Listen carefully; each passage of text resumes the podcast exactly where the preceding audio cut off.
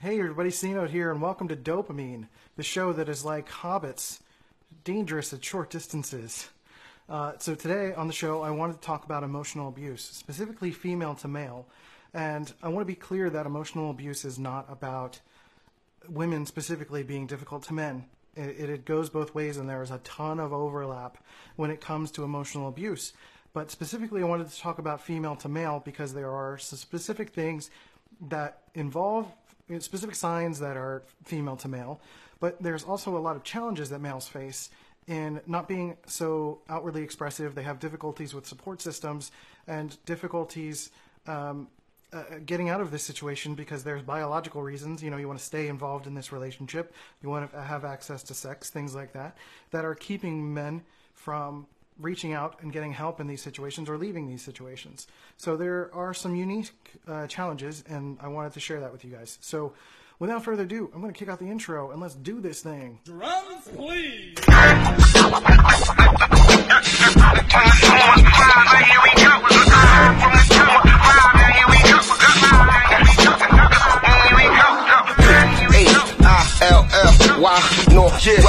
Side, right, right,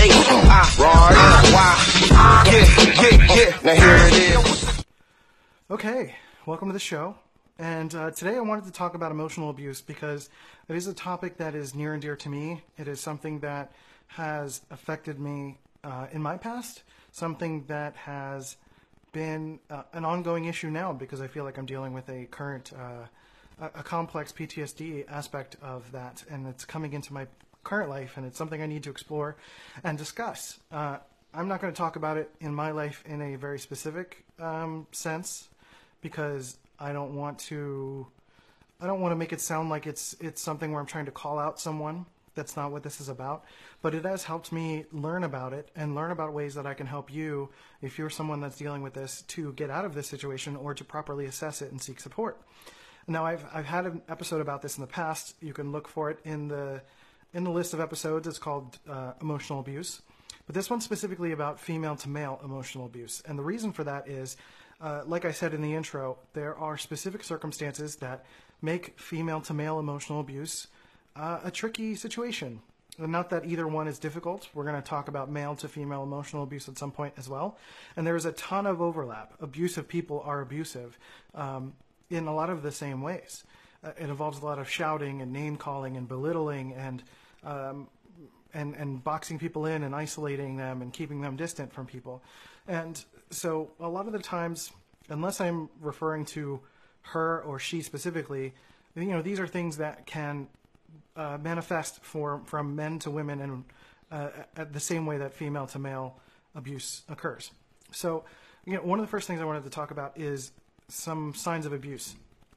And there are some very obvious ones. You know, if you see someone who is out at a coffee shop and you know his wife is referring to him as like you're always so stupid. You're an idiot. And he's just not responding. He's just taking it. And um, he's not necessarily you know fighting back in any kind of way. Um, you know those are obvious signs. You know he's a guy that's typically probably walking on eggshells. He might be a little bit more um, meek in terms of his behavior. He might just not be a, a testosterone kind of male and, and may not be seeking that kind of um, emotional outlet. But he, he also may be, you know, respectful of women and sometimes that becomes an easy target for a female abuser. You know, a male that is not as domineering. He's someone that is a little bit more um, emotionally secure. And sometimes someone who is emotionally secure can set someone off. That can be a trigger for someone who is not so emotionally secure. That insecurity is probably one of the main reasons that a an emotional abusive situation will occur. So if they have an intense uh, insecurity or low self-esteem, they'll try to project that on you and try to keep you within the framework that they're comfortable with. So they'll try to keep you within the relationship. They'll try to keep you within uh, your house and you know and and keep going to them for support. And that's one of the things that becomes difficult for a lot of people is realizing that this is something that occurs in really really intense intimate relationships. This occurs with family members. This occurs with with um, with spouses and significant others and even parents to children. Uh, that intense emotional uh, uh, controlling behavior. And it is a controlling thing. It's about trying to keep someone in your world because of the fear of the unknown, the fear of the insecure, the fear of them leaving you. And that could be rooted in uh, something that they had dealing they were dealing with when they were younger, or uh, you know previous relationships where someone left them and they feel incredibly insecure about it. And you know some of the signs of abuse will will come out in ways that are you know she may accuse him of threatening to um, uh, uh to report him for assault or falsely accuse him of assault of her or the children, um, threaten to take the children, and um, they may threaten to kill themselves or someone else. Um, you know, they'll often make the male in the relationship feel like he's crazy through gaslighting. They'll set up a situation and then say something completely different. They don't typically own up to their responsibilities. They don't own up to the things that they say. And um, they'll do what they can to minimize the abuse, or at least minimize the perception of the abuse. And they'll often blame the victim of the abuse. Like, you know, the reason I say this is because you're like this, something like that. And it's an unhealthy sign of a relationship in general if there's a lot of blaming and uh, uh, not taking any responsibility for what you're going through. But if it's consistent and it's going on all the time without any real indication or any real way of, of, of, you know, there is no real blame there other than the other person continuing to berate you. It is a very clear sign of someone just trying to control you and keep you within that safety zone that they really want. Part of satiating that insecurity is keeping someone isolated and locked down. So they won't let you talk to your friends. They won't let you talk to, um, especially friends of the opposite gender. Sometimes they won't let you connect with family or even your mother or, or leave, let you leave the house. You have to ask for permission to do things. You have to ask for permission to spend money or, you know, go anywhere. And that was kind of a situation that I had to deal with. Was um, at some point you know they they wanted to control my money, my spending, um, where I went, and um, they would typically uh, typically someone will try to monitor you when you're out as well. So they'll they'll kind of feign security. They'll kind of like they'll loosen the leash. They won't necessarily let you go. They'll say, "Hey, go have a good time." But within minutes or within an hour, they're texting you all the time. They're trying to check in on you. They're trying to see when you're coming home. They'll ask you what you're doing, and if you don't respond, then it becomes a, a very big thing. And and one of the problems that that that occurs here is that it's almost normalized to expect this kind of behavior, um, especially in women in a relationship. Uh, a lot of men talk about this like they're expecting women to be this way, and we forgive this kind of behavior. Now, men are also guilty of this behavior of being insecure and constantly checking in and doing this sort of thing. But I think it's also more expected of women to be that way. So a lot of men don't see that as a sign of an unhealthy characteristic or an unhealthy person. They just see it as, ugh, this is just how women are. So I guess uh, if I want to keep getting laid, I got to deal with it, which is an unhealthy perspective for the male to have uh, uh, in terms of that perception of women. So that needs to also change. Um, uh, uh, other signs of abuse that I have written down here are um, playing mind games, um, you know, being very blatantly confusing and gaslighting, and making the man feel guilty for anything that they say or do.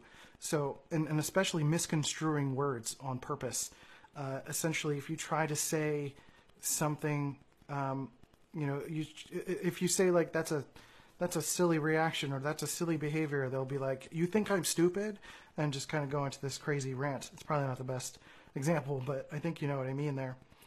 Um, they may go to the lengths of falsely ob- obtaining a restraining order or withholding affection or even stalking and like checking your phone and doing all those all that sorts of things especially things like checking your phone uh, those are kind of considered normalized behavior you know and it's difficult again from both sides to look at the reality of what's going on because in society there's a lot of codependent music on the radio. There's all sorts of comedy skits and memes and discussions about people or even bad advice from friends who are saying you should check his phone. You should check this. Instead of having a healthy conversation with someone they'll start to kind of stalk your behaviors and check on you instead of directly connecting with you and asking what's going on and usually, you know, it's a mix of insecurity. It's a mix of poor, uh, poor communication and and not having good examples of what a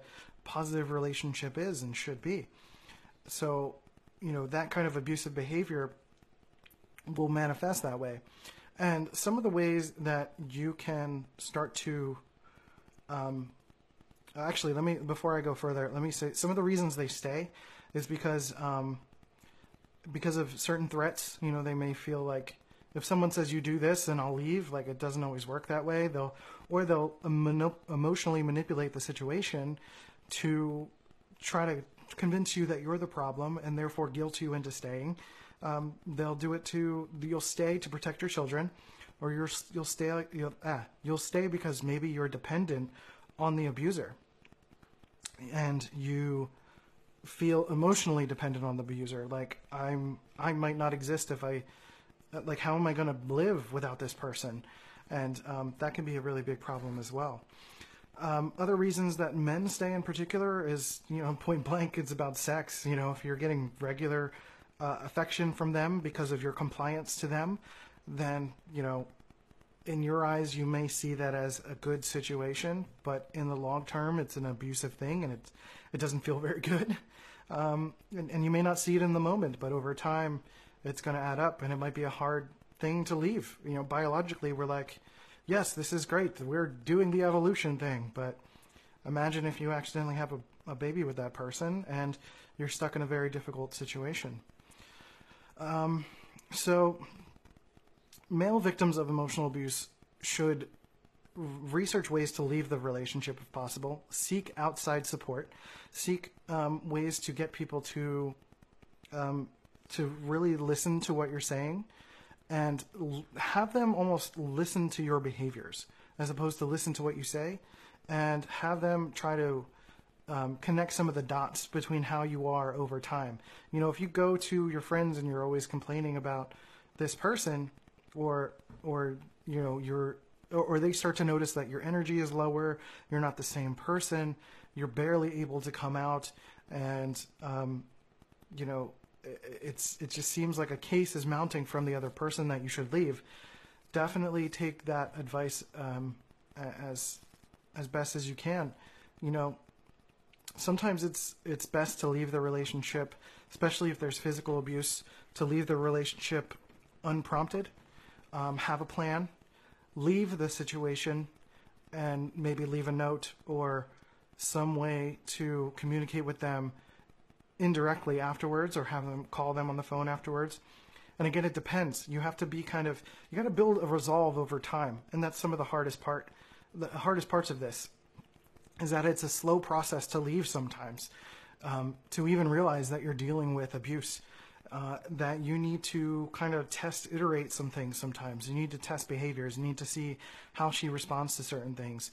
You know, try to give in and maybe be the perfect boyfriend or husband for a while, see how that clicks, and if she has a very very positive reaction to that, um, you know, then test the opposite. You know, be more yourself or be more of an extreme version of who you are in the way that like is purposefully going against some of the ways that she says. I'm not again, I'm not a trained therapist. I'm just saying this is one way that you could try this out. It's a little manipulative, but again, it's about testing things and it's about seeing what it's, it's about ga- gathering information essentially um, i know it's a little tricky it's it's tricky ground to walk on but it, it's about over time and slowly and carefully just kind of seeing what the differences are in certain behaviors and just keeping a list of things you know try to keep evidence of the abuse for possible legal, actions um, tell out, uh, tell others about the abuse and try not to retaliate.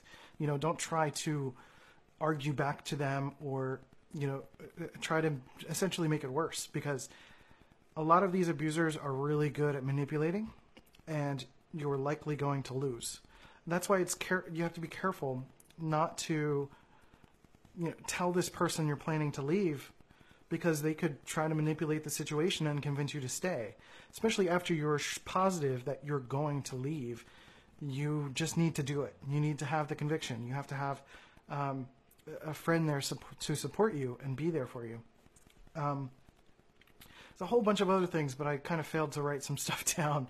So I'll have to revisit this again in the future. But um, particularly for men, it's it can get really really tough to to deal with this sort of thing because it's there's not a lot of information out there about it, and that's why I wanted to talk about it. And I'm going to try to coalesce some information in the future and do a follow up to this. But I basically just wanted to present this idea so that I can get the conversation going. So if you have any additional insight into some abusive behaviors that you've seen, specifically from women to men, and some things that are maybe societally um, uh, provoked uh, as normal uh, and is not helping the conversation, I would love to hear that as well. So, you know, if you're dealing with any kind of emotional abuse or domestic abuse of any kind, there is the National Domestic Abuse Hotline at 1 800 799 SAFE. And um, there's also a child abuse hotline at 1 800 4A Child. And um, those two things are important. You know, you are listening to this podcast, and hopefully it helps you kind of, you know, assess what's going on.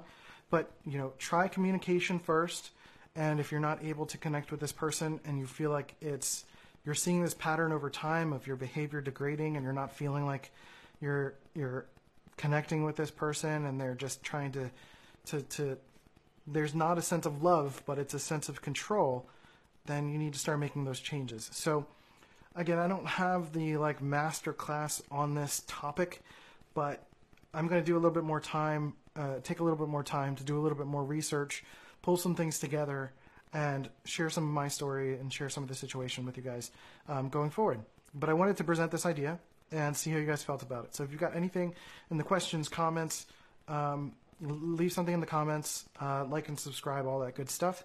And um, please feel free to reach out to me on uh, all the social channels at Rival My Design. And uh, please leave a review, that'd be amazing. And um, don't forget to check out the podcast course if you're someone who wants to start a podcast.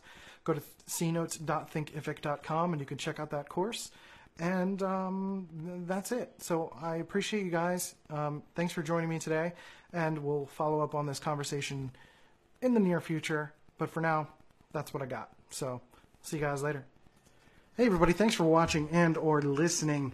If you thought this was a dope show, but wait until next week because it's always going to get better that's kind of the point, isn't it? if you would like, please go to iTunes or Stitcher or wherever you listen to podcasts, and please leave us a positive review. Or, you know, if you have a problem, let me know and I'll try to fix it too. Um, but if you're watching on YouTube as well, please hit the like button, subscribe, hit all the comments, all that good stuff. We appreciate the love. We appreciate you guys. And, um, you know, we're going to keep doing it for you and do the best we can. So thanks for listening. Go to howmynameischristian.com or dopamine.life Check us out or cnote.media to learn how to make your own podcast and videos and go from there. So I'll catch you guys later.